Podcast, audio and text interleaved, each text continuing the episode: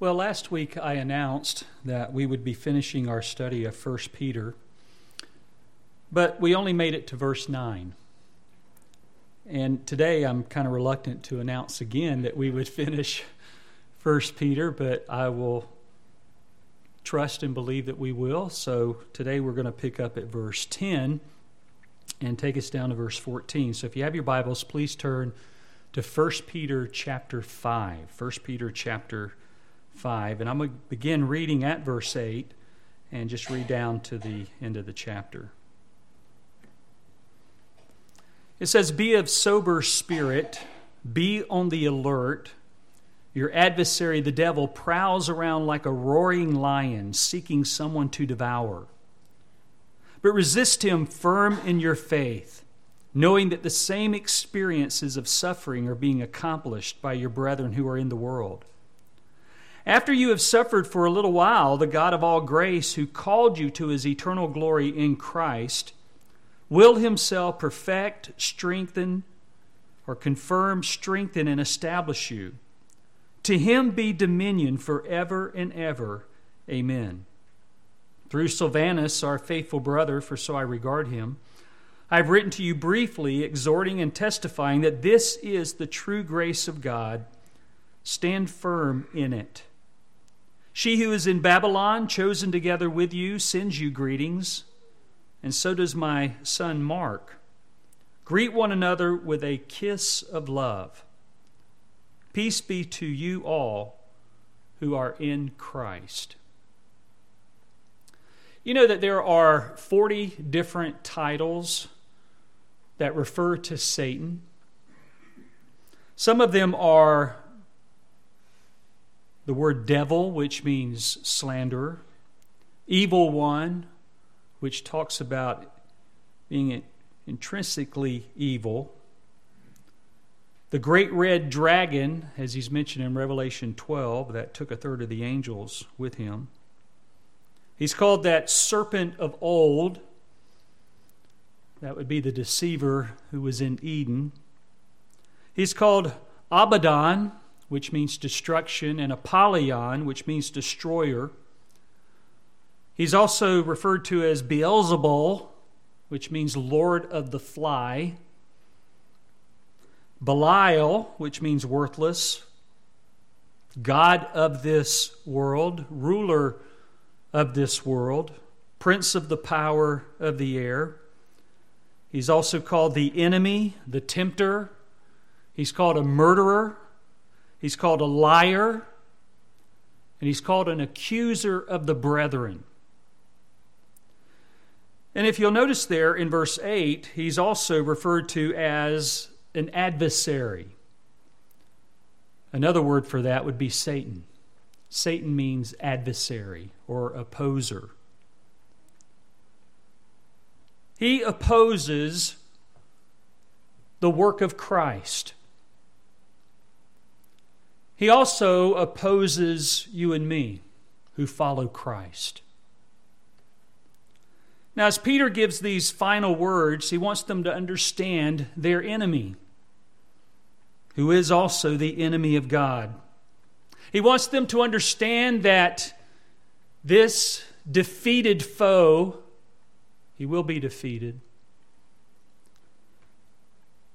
He sometimes comes at you roaring like a lion. And Peter wanted his readers to understand that the persecution that they were experiencing was a roar from the devil himself. He roared in their life by persecution. He roared in their life by suffering. Now, there's somewhat a, a paradox here because throughout this letter, we've been seeing God's will for us in suffering, but we also see unjust suffering. Satan is behind the unjust suffering. As we looked at last week when he accused Job before God, he said some lies about God. He said some lies about Job because he's a father of lies. That's all that comes from him. Even when he quotes Scripture like he did in Matthew 4, he comes with deceptive lies. Jesus said in John 15, 19, If you were of the world, the world would love its own. But because you are not of the world, but I chose you out of the world, because of this, the world hates you. We have nothing in common with the world. In fact, when it comes to our relationship with the world, we're told, like in 1 John uh, 2 15 to 17, to not love it, because all the things that are in it, like the lust of the flesh and the lust of the eyes and the boastful pride of life, is not from the Father, but it's from the world. And who is the head of the world? Who is the God of this world? Well, Ephesians chapter 2, he is called the prince of the power of the air, as we just heard just a moment ago. Satan is that one. He is the God of this world, and he has sought to blind the hearts of all people to the gospel. Because he knows that in blinding them from seeing and hearing the truth, they will stay forever deceived. There are a lot of people deceived today. There are a lot of people that sit in church that are deceived, thinking that they are saved when in fact they're not. We know that's true because Jesus said that there would be tares among the wheat. Tares is a reference to unbelievers, wheat is a reference to believers. But he would separate them at the end time. We do not belong to the world, and therefore we get persecuted by the world and the God of this world. We do not belong to them. No, the scripture teaches that we have been chosen for salvation by Christ from out of the world. That's why the world hates you. That's why the world hates me. And where's the hate come from? Well, again, it comes from our adversary, Satan. Now, as we've been looking at this last chapter in 1 Peter 5, Peter basically begins by exhorting the elders in the church. And we talked a lot about the elders in the church, said that this is not referring to older people, this is referring to church leadership. We talked about some other terms that are used interchangeably with elder, like that of pastor or overseer. All three terms are used to speak of the office of pastor or elder. All three terms are, are given to speak of the same individual, the same man who serves as a pastor in the church. We talked about the plurality of these men in the church and that they're given for the perfecting of the saints for the work of the ministry. They are teaching shepherds. And here, Peter, as an elder, comes alongside these elders in this church and exhorts them. And when he exhorts them, he calls them to the one main task that they have been given, and that is to shepherd the flock. And part of shepherding the flock is not just when things are easy, but also when things are difficult. The flock needs encouragement because they're suffering. Some of the suffering is unjust, some of it is just. Some of it is from Satan, who uses people and demons to bring about the suffering and the persecution. But some of it is from God.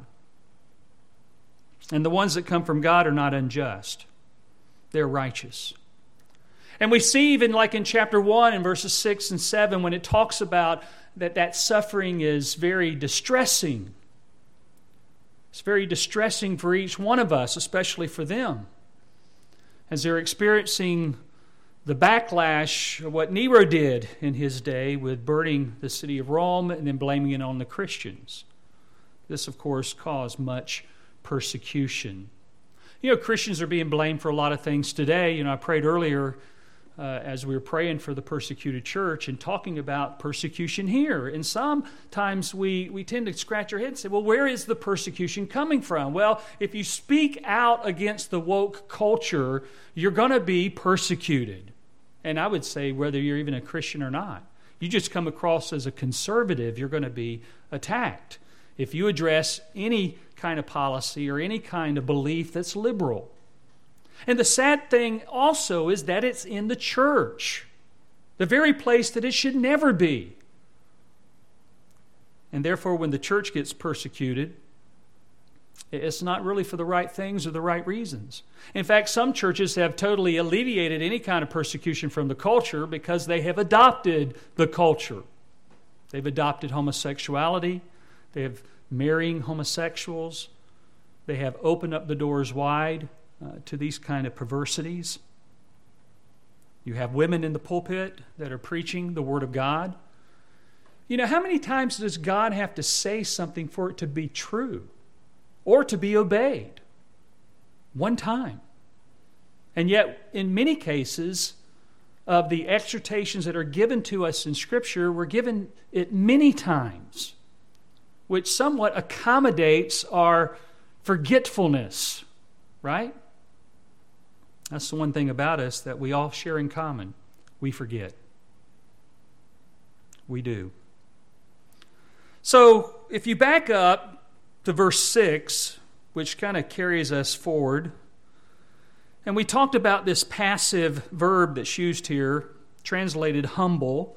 The verse says, Therefore, humble yourselves under the mighty hand of God, that he may exalt you at the proper time, casting all your anxiety on him because he cares for you. We pointed out that this is not an active verb, this is a passive verb, so it should be translated this way be humbled.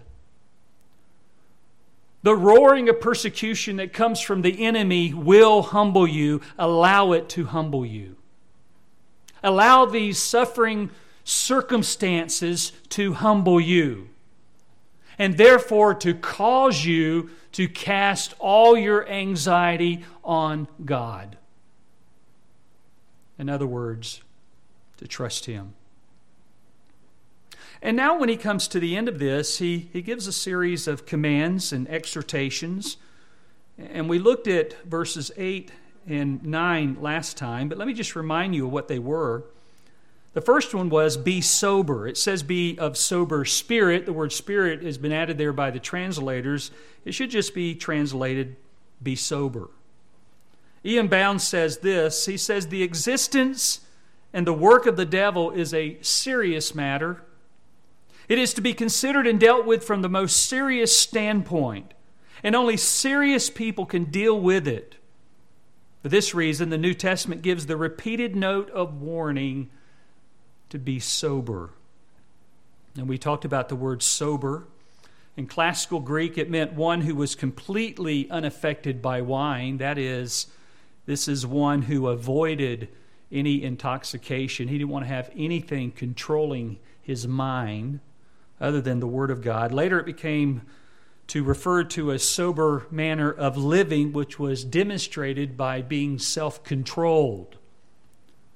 This is a balance that comes from one's disposition, or a balance in their thought life, or a balance in their actions. And I think of Ephesians 4 1 when I think of balance, because in Ephesians 4 1, Paul says, I, the prisoner of the Lord, implore you to walk in a manner worthy of the calling by which you have been called. And the word worthy there is a picture of scales. And what it is speaking of is this balance. Our lifestyle is to match our calling. And a lot of times, our lifestyle does not match our calling. But it has to. In order for us to win others to Christ, in order for us to be overcomers of our sin or overcomers of Satan, we have to walk in a manner that's worthy of the calling by which we've been called. So when he talks about being sober, He's using this uh, metaphorically to speak of this clarity of mind. Be clear headed, be serious in your thoughts, have a steadfastness or a moral decisiveness about you. And why do you need that? Well, you're, you're going to need that because of what he says about your adversary. But before he says that, he gives a second command, and the second command is be alert. And the word be alert uh, in Greek, it literally means to wake up, be watchful. It talks about this spiritual alertness. And there is an emphasis here on one's focus of attention. And what is that focus of attention on? Well, it's on sin and it's on Satan, your adversary. This is a call to be alert against the assaults of sin and the assaults of Satan. And see, the reason why they needed to be alert is because Satan wanted to devour them. Look at that in verse 8. Be sober, be on the alert or watchful. Your adversary, the devil, prowls around like a roaring lion, seeking someone to devour, someone to swallow up. In other words, he preys on our weaknesses. We looked at the temptation of Jesus in Matthew 4 last time, and we saw that in that time of hunger, of fasting 40 days and 40 nights, then he became hungry. That's illustrating a physical weakness there of hunger. You and I experienced that. Some of you don't even make it through the service before you start breaking out your snacks, you know, because you're hungry, right? But in that moment of weakness, he attacked, did he not? He attacked Jesus, and he attacked him in those areas of vulnerability. Now, Jesus couldn't sin. No way could he sin. If he could sin, then he wouldn't be God. But that does not mean he couldn't be tempted, because temptation in and of itself is not a sin. Being tempted is not sin. Yielding to the temptation is the sin. When you give in to the temptation, that's the sin. But all of us can be tempted and not fall to it. And you have, at different times in your life, overcome temptation when you were tempted. That leads us also to verse 9, where he talked about being firm. He says there in verse 9, since the devil is prying about like a roaring lion and seeking someone to devour, you need to resist him. You need to stand up against him. You need to oppose him. And by the way, standing up against Satan is not talking to Satan, it's not using some type of formula for Satan or using a phrase, I bind you, Satan, in the name of Jesus. You do not have that authority. That authority was not given to you or to me. In fact, it was very limited in the New Testament when that authority was given. Not all the apostles possessed that. It doesn't say when it lists the gifts that the apostles had every one of these gifts. Now, they possessed sign gifts, and they had to possess the sign gifts because that's what helped make their message receivable and believable. Because if they could say something and it came to pass, that would corroborate their character as well as what they're saying. Now, James told us in James 4 7 how to do this. When he quoted this, he said, Submit therefore to God, resist the devil, and he will flee from you. There has to be submission to God in order to overcome the enemy. You can't ignore God in the process. Nor can you ignore the Spirit in the process. You know, we are told in Scripture to walk by the Spirit, and we will not fulfill the lust of the flesh. That's Galatians 5.16.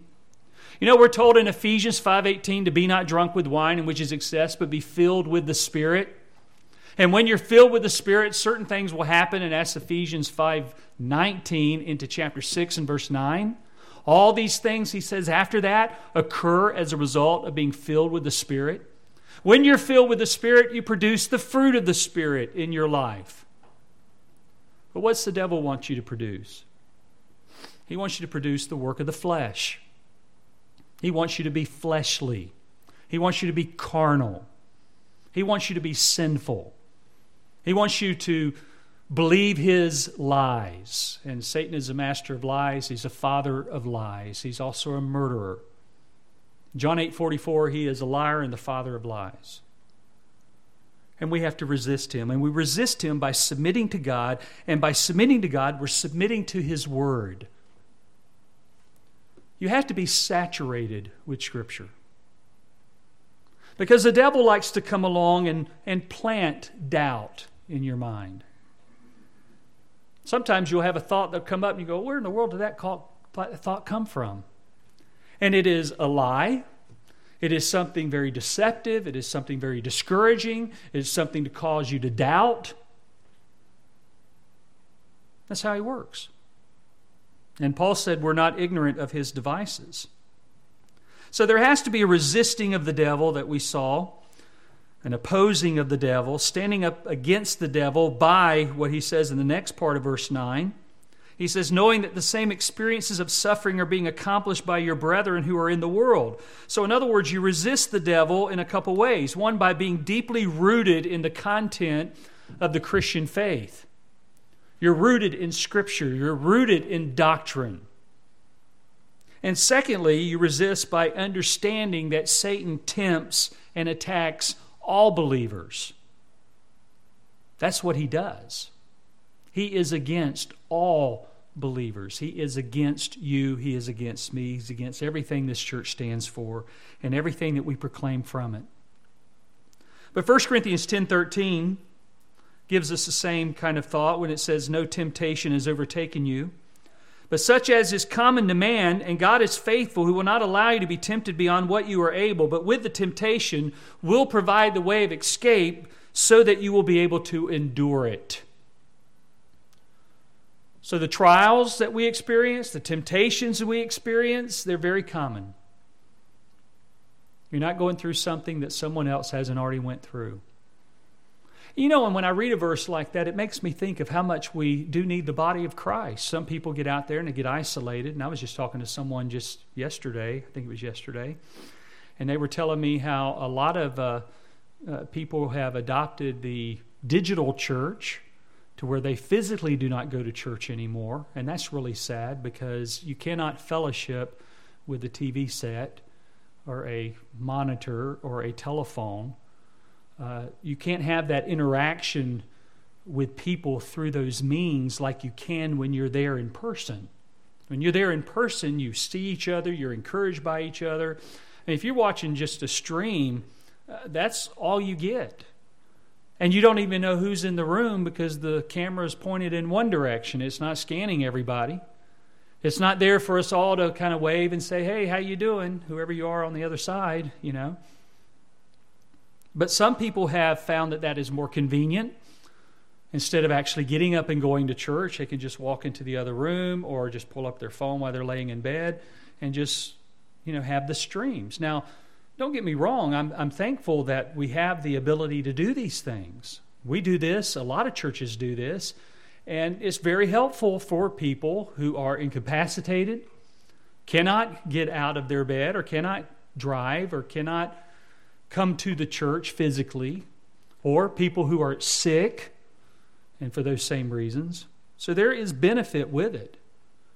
But there's also a loss that occurs, and that loss in communion, that loss in fellowship. Speaking of communion, you can't take communion through a digital camera. I can't hand you the juice and you take it from my hands or from anybody else's hands for that matter. So, as we look at this, this, this is what we see that we looked at last time and what we saw last time, where he called for them to be sober, to be alert, and to be firm. And all of this seems to be hinging around the reason because of the adversary, the devil. But I want you to notice now in verses 10 and 11 what he has to say. Look at verse 10. He says, After you have suffered for a little while, the God of all grace, who called you to his eternal glory in Christ, will himself perfect, confirm, strengthen, and establish you. To him be dominion forever and ever. Amen. So, if we're to be sober, alert, firm, verses 10 and 11 says we're to be patient. And let me show you how I get that. First of all, when you are suffering, you want it to end, and you want it to end now. I mean, that's a human response. Sometimes that's an emotional response. The pain is so difficult, the pain is so bearing on you that you would just love for this to end, whatever that is. And Peter tells us that suffering is for a little while. In other words, it is temporary. And here he going back to the theme of what he's been talking about in this letter of suffering and persecution. But this is a reminder for them, and this is a, a line of encouragement for them too that it's temporary. A little while, that's one word in Greek, and it is referring either to duration or degree in suffering, and most likely it, it refers to both of them. Over in chapter 1 and verse 6, Peter has already said, In this you greatly rejoice. That is the rejoicing in the fact that you are kept by the power of God. He says, Even though now for a little while, if necessary, you have been distressed by various trials. So again, they're temporary. Even Paul said this in Romans 8 in verse 18 For I consider that the sufferings of this present time are not worthy to be con- compared with the glory that is to be revealed in us. So, again, the suffering you're going through right now, it can't compare in any way to the glory that you're going to experience all through eternity. And the suffering that you're experiencing right now is much different than the suffering that you experienced before, and it will also be much different than the experience, the experience of suffering in the future. You and I can't pinpoint uh, the diversity of these trials or the intensity of these trials. I mean, that's James 1. But you and I have to trust God, trust in His sovereign hand. Therefore, we can have joy in the midst of this suffering because it's Him whom we're seeking. This suffering here Paul even says in 2 Corinthians 4:17, "For momentary light affliction is producing for us an eternal weight of glory far beyond all comparison." And notice there he says it's momentary.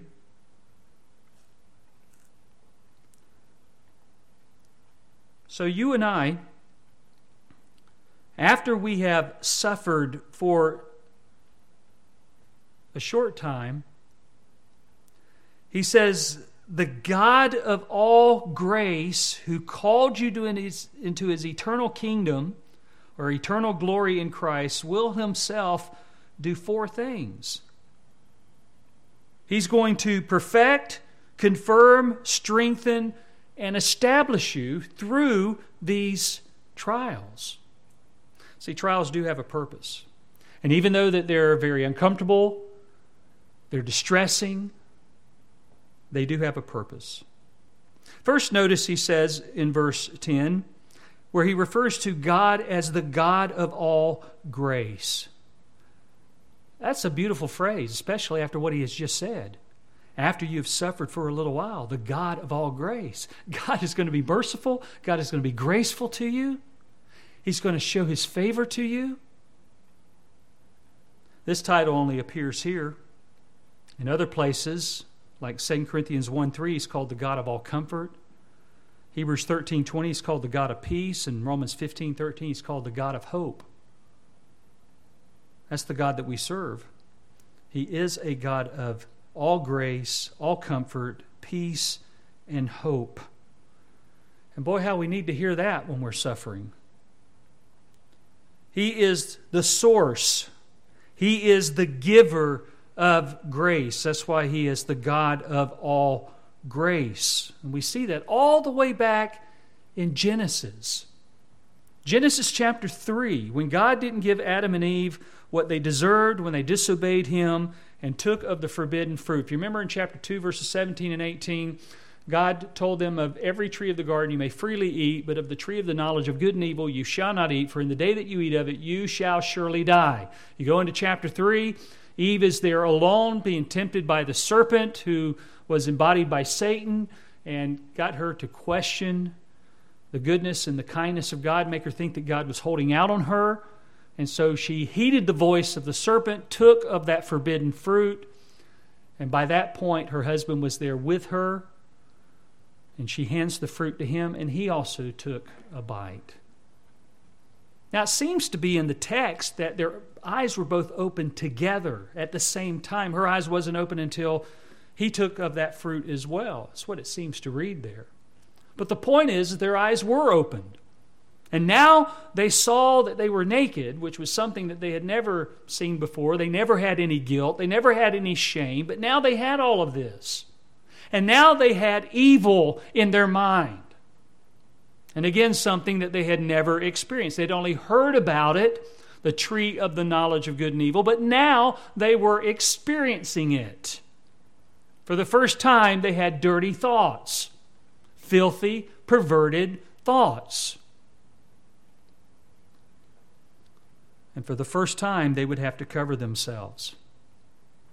And that all depicts the shame, the guilt, and even them hiding among the trees as they heard the sound of the Lord God walking in the cool of the morning. They hid themselves and to where God cries out to them or calls out to them. And by the way, when you hear him calling out to them in Genesis 3 9, it's really a tender voice. It's Adam. Where are you? And it's not where are you as if God did not know where he was, but it's Adam, where are you now? Where has this gotten you? If you'll notice, God didn't blast them, He confronted them. He banished them from the garden. He caused their provision to come with toil and labor. He called cause pain to come with childbearing. But even in all of that, you see His grace. For example, He didn't give them what they deserved. He did eventually, but He didn't give them immediately what they deserved. You know how long they lived after that happened? 930 years. God told them, In the day that you eat of this, you shall surely die. Physically, they didn't die for 930 years, but you know what? They immediately died spiritually. Immediately, sin entered in. Immediately, they had evil. Immediately, they went from innocence to depravity, total depravity. And even in the midst of that, God was graceful. He gave them children, Genesis 4. And even after one of their kids takes the life of the other one, God gives them another child, Seth. He provided them with food. He gave them flocks. He gave them clothing, the animal skins from these animals. He gave them the fruit of the ground. But more importantly than anything, he gave them Christ. Genesis 3:15. And I will put enmity between you and the woman and between your seed and her seed and he shall bruise you on the head and you shall bruise him on the heel.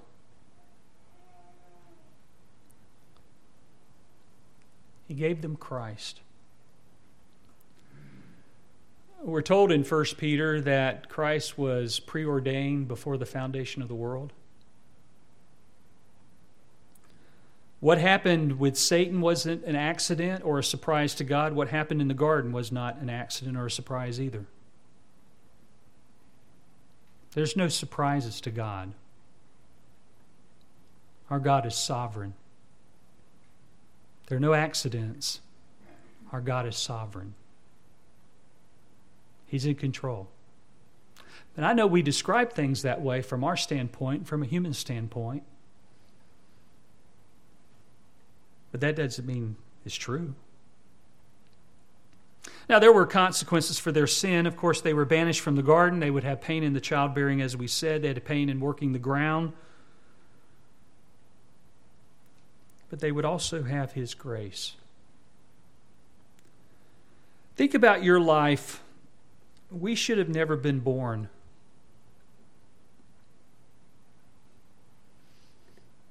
I mean, you think about what Adam and Eve did, they should have been killed immediately which would have ended any future for humanity. I mean, even when you think about our lives now, look at your life now. Even in Christ, look at your life. How many of you struggle with sin?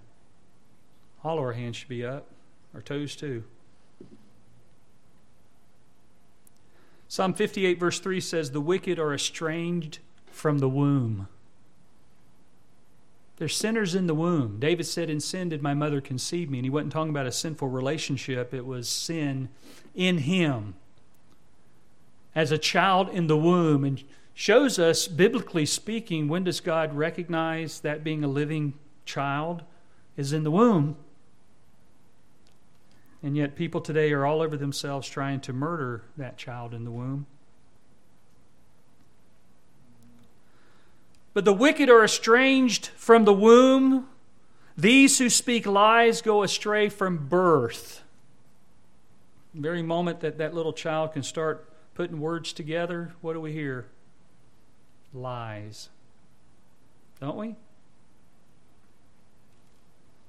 say, Not my little angel. Now, when Peter talks about this all grace and talking about God being the giver of all grace, he's, he's pointing out the great variety of his gracious help for every need and for every occasion. There is grace for every need we have. And let me illustrate that to you by having you turn to 2 Corinthians chapter 12.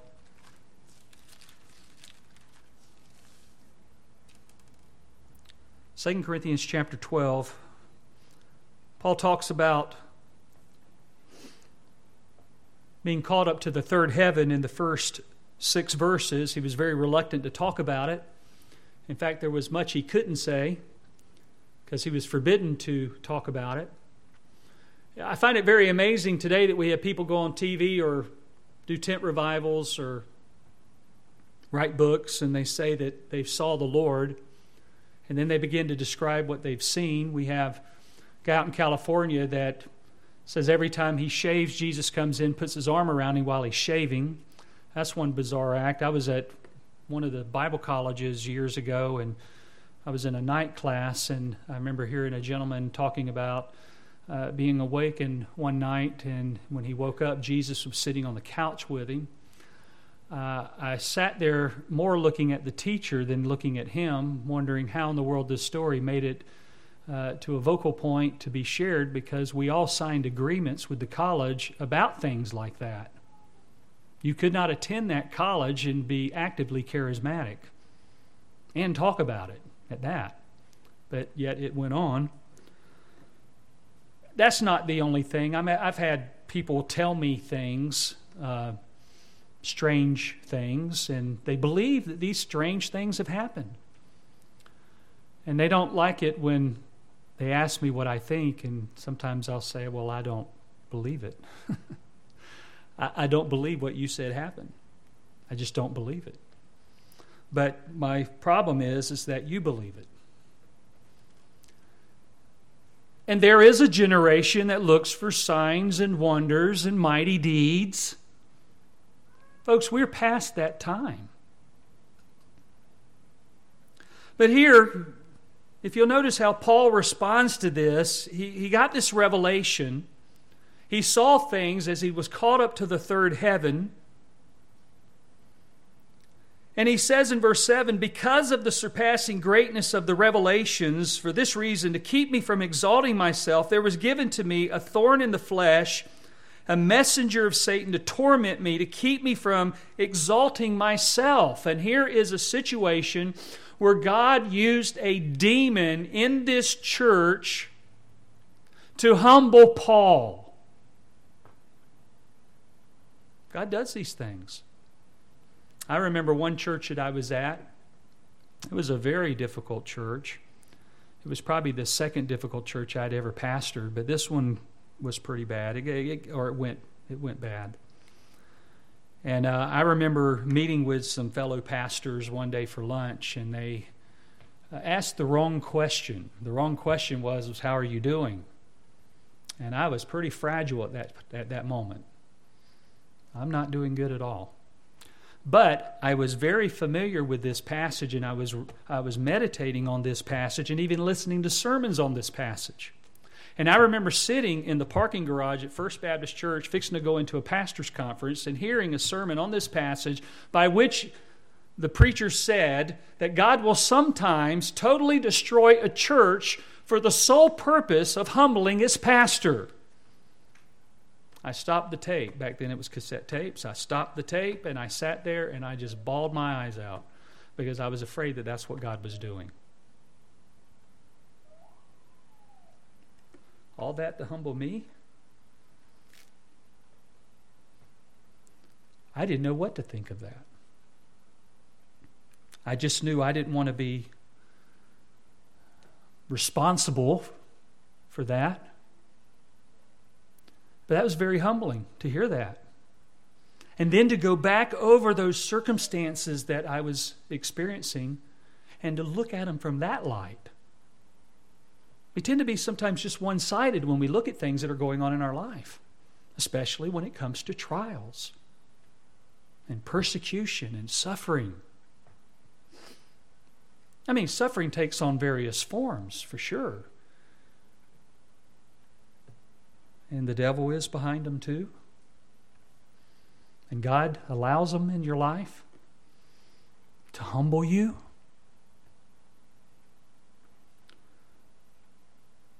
So Paul says in verse 8 concerning this, he asked the Lord three times to remove it. And look at verse 9. And he said to me, My grace is sufficient for you Paul, my grace is sufficient for you in this moment of humbling, this moment of, of attack from a messenger of Satan. For power is perfected in weakness. And Paul understood that because look at what he said next. If that's the case, if power is perfected in weakness, and I'm going to get all the grace I need in my weakness, then most gladly, therefore, I would rather boast about my weaknesses so that the power of Christ may dwell in me. Therefore, I am well content with weaknesses, with insults, with distresses, with persecutions, with difficulties, with, for Christ's sake. For when I am weak, then I am strong. You know, we need to memorize that verse. You know that. That is a good verse to be reminded of. To be well content with weaknesses, insults, distresses, persecutions, difficulties.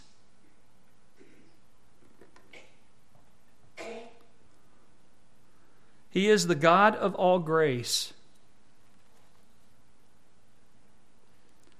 And when you resist Satan firm in your faith, and you know that what you're experiencing are the same things that your brethren are enduring, but keep in mind that your suffering that you're enduring is, is short lived. And the God of all grace, who called you, is going to do something for you in that time of suffering.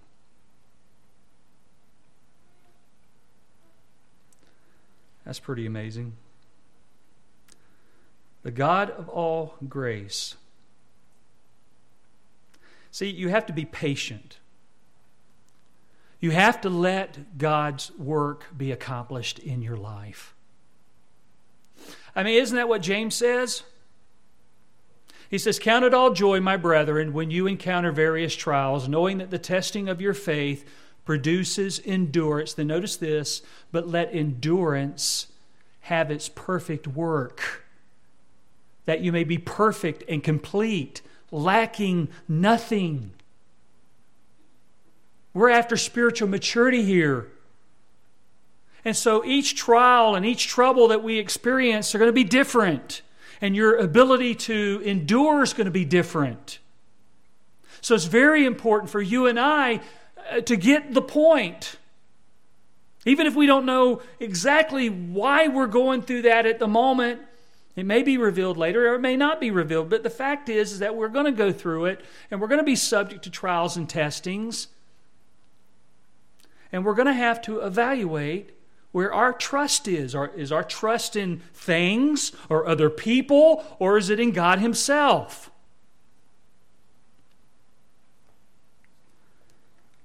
And so being patient is so, so uh, utterly important. But you can do it because you have the God of all grace. And the God of all grace has called you to his eternal glory in Christ. You know, salvation is a gracious call from God. That holy calling is described in some detail in Ephesians chapters 1 through 3, especially chapter 1, verses 3 to 14. Here's what we find in chapter 1, verses 3 to 14 about our salvation. We see in verse 4 that we're chosen. Verse 5, we're predestined. Verse 5, we're adopted. Verse 6, we're accepted. Verse 7, we're redeemed through his blood. Verse 7, we're forgiven. Verse 13, we're sealed with the Holy Spirit of promise. Verse 14, we're given the earnest of our inheritance. This is all that takes place in our salvation. This is all that we're given. And Paul even calls it those spiritual blessings that we find in Christ. We've been blessed with all those blessings. In addition to that, Philippians 3:14 talks about our calling as being an upward call, and Hebrews 3:1 refers to it as a heavenly calling. But notice here, he says it's a call to his eternal glory in Christ. That's at the middle of verse 10.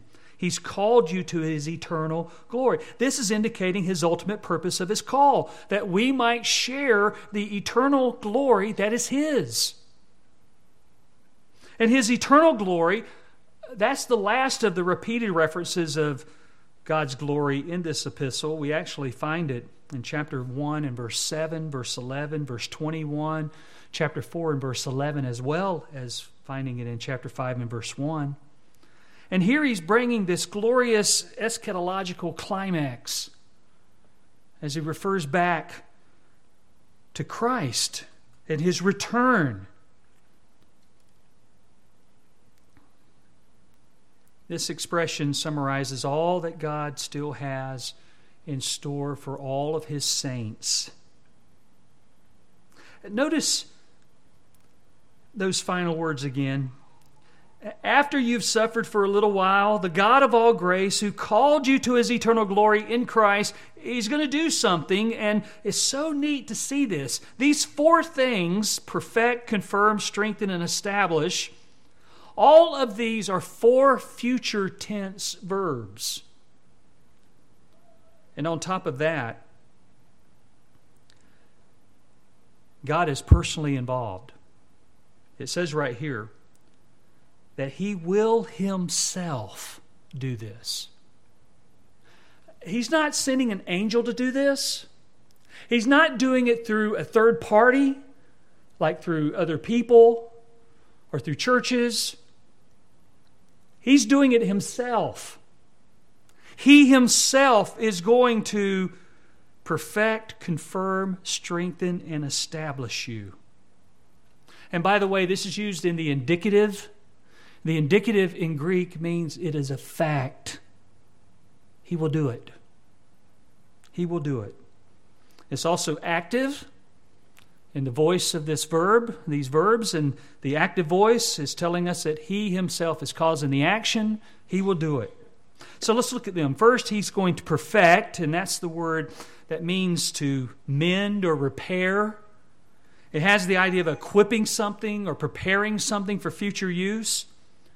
When the word is applied to something that's weak or something that's defective, it, it talks about setting it right setting something wrong right, restoring it to its former condition, mending something that was broken.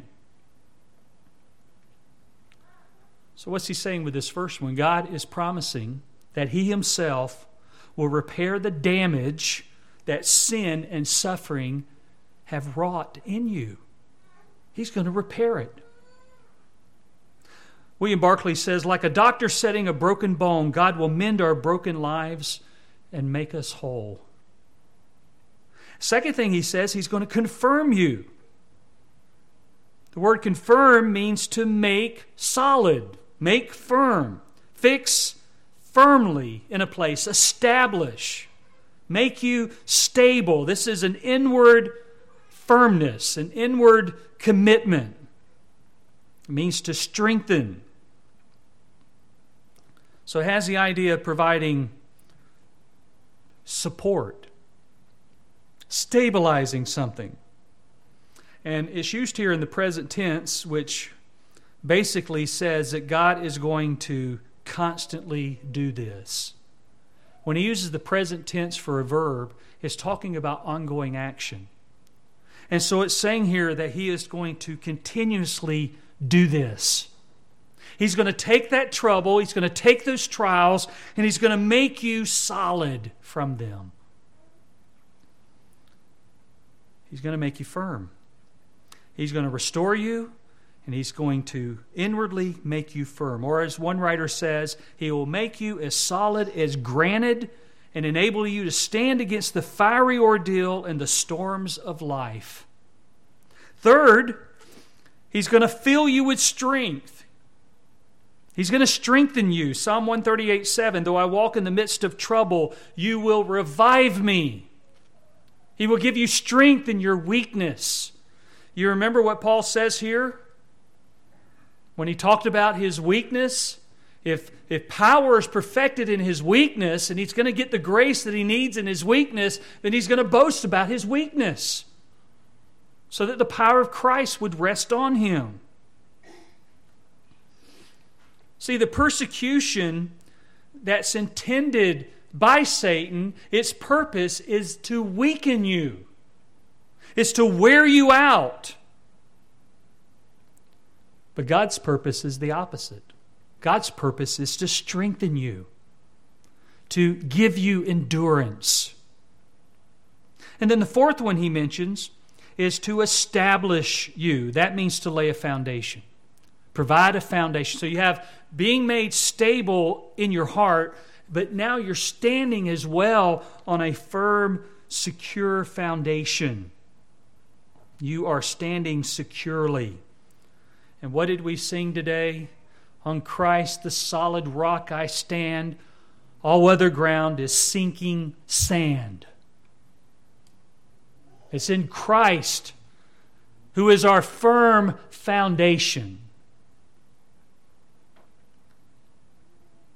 The net effect of these four positive verbs is that God intends to restore and to establish securely those who are now suffering on His behalf. He's going to restore you and He's going to establish you securely. See, quit looking at your trouble as something bad, though, though there are things in our trouble that are bad. But try to look past that Try to look at the heart of God. Try to look at the God of all grace and what he is doing there. Wayne Grudem writes this. He says, God will restore you after you have suffered. The God of all grace will restore them or make them fully prepared and complete with respect to any resource or ability which they have lost through this suffering. He will establish them firmly in any position rightful privilege or responsibility which this suffering has taken from them. He will strengthen them for, for any weakness that they have been made to suffer, any inadequacy for overcoming evil which they may have known. And we should add that He will settle. Settle them in any rightful place for which the suffering has wrongfully removed them. In sum, all loss will soon be made right and that for eternity. No wonder in verse 11 Peter breaks out in praise. The praise that comes from this. To him be dominion forever and ever. Amen. This is a confession and this is an acknowledgement, and it's indeed his dominion. He is the God of all grace who has called you, who himself will perfect and confirm, strengthen, and establish you. He is the one who dominates. God is bigger than your trial. God is bigger than your persecutions. God is bigger than your suffering that you're experiencing. And so that word dominion, that is signifying strength. This is talking about God's ability to dominate, to have everything in the universe under his sovereign control. Here's you some verses that talk about that. Psalm 103:19. The Lord has established his throne in the heavens, and his sovereignty rules over all. He has established. He is the ruler. I mean, you look at the culture and you look at what's going on in the world, and it looks like God is not there, doesn't it? But isn't that exactly what Isaiah saw? I mean, you read Isaiah 66 chapters, and you read about the vision he has in chapter 6. And you read about Uzziah, who had been king for 52 years, and God killed him. And Isaiah comes into the temple, he sees God on his throne, which basically tells us that he's always on his throne. Always. Jeremiah 23 24, Can a man hide himself in hiding places so I do not see him, declares the Lord? Do I not fill the heavens and the earth, declares the Lord? Yes, he does. And I want you to notice, too, uh, Peter mentions the glory and the dominion of Christ also in chapter 4 and verse 11 by putting him equal with the Father. It also ends with that word amen, translated amen. Amen means so let it be. It's, a, it's an affirmation, it's a, a term of agreement. So when you hear someone say amen, they're saying, so let it be, so let it come to pass. I'm standing in agreement with what I'm hearing. And so it is to be with God in Christ. I mean, if God is the God of all grace, he is the one who is giving that grace in our weakness, who is restoring us, who is establishing us, strengthening us, laying us on a firm foundation. Then it shows that He is in control, not the persecutions, not the people that are persecuting us, not Satan. God is in control. Now, the letter ends with several things. Actually, I'm going to finish it. In verse 12, Peter affirms the veracity of this letter by saying through Silvanus, who was also a companion of Paul, he refers to him as a faithful brother. He said, I've written to you briefly, exhorting and testifying that this is the true grace of God. Stand firm in it. And the next, he reminds them in verse 13 that she who is in Babylon, chosen together with you, sends you greetings, and so does my son Mark. And many believe that the name Babylon was used here figuratively and was a cryptic designation for the city of Rome. That was the earliest known view in church history. It was favored by a majority of scholars today. If you pick up a commentary, that's what you're going to read. And so Peter was just really being careful. He was being careful not to endanger those Christians who were in Rome, who were experiencing the persecution instigated by Nero. And so, having written this from Rome, he didn't want his manuscript to be discovered. He did not want to bring on any further persecution. Now, in verse 14, he encourages them to greet one another with a holy kiss. And what does that mean? It means what we do when we come in here. We shake hands. It's just a form of greeting. And if you see a guy uh, sitting there kissing a woman, uh, watch how long he does it because it might mean more to him than that if it's not his wife or his girlfriend. But it was a form of greeting. And so, just as he began with a greeting, he's ending with a greeting. And he wants them to know that everyone who is here in Rome, we're sending you greetings. Also, Mark, who is my son in the faith, he was also the Mark that worked with Paul and Barnabas.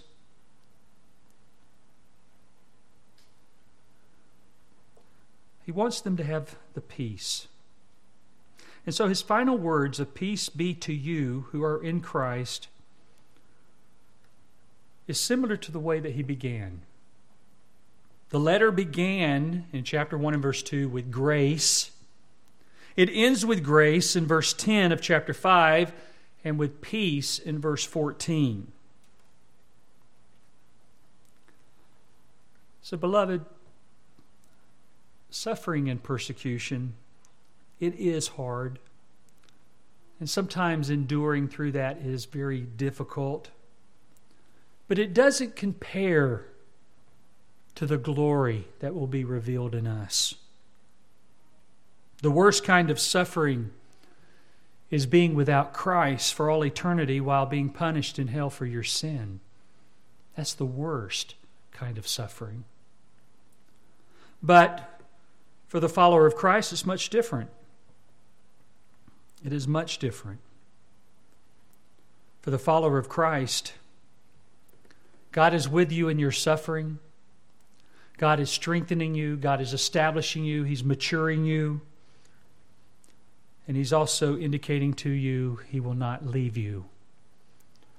Let me close with this verse right here Hebrews 2 17 and 18. Therefore, He had to be made, that is Jesus, made like His brethren in all things, so that He might become a merciful and faithful high priest in things pertaining to God to make propitiation for the sins of the people. For since he himself was tempted in that which he has suffered, he is able to come to the aid of those who are tempted. Jesus knows about our suffering. Jesus suffered in the flesh. So, when you're suffering, is it for Christ? Or is it for something that you did that was sinful. Because if you did something sinful and you're suffering for it, well, that's really justified because of what you did. But if you're suffering for Christ, just remember that you're identifying with his sufferings. And your response should be the same that he gave. And what was that? Well, he says in 1 Peter 2 21. For you have been called for this purpose, since Christ also suffered for you, leaving you an example for you to follow in his steps, who committed no sin, nor was any deceit found in his mouth.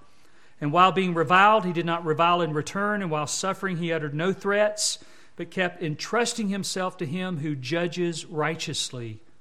And he himself bore our sins in his body on the cross, so that we might die to sin and live to righteousness, for by his wounds you were healed. We're to have that kind of response.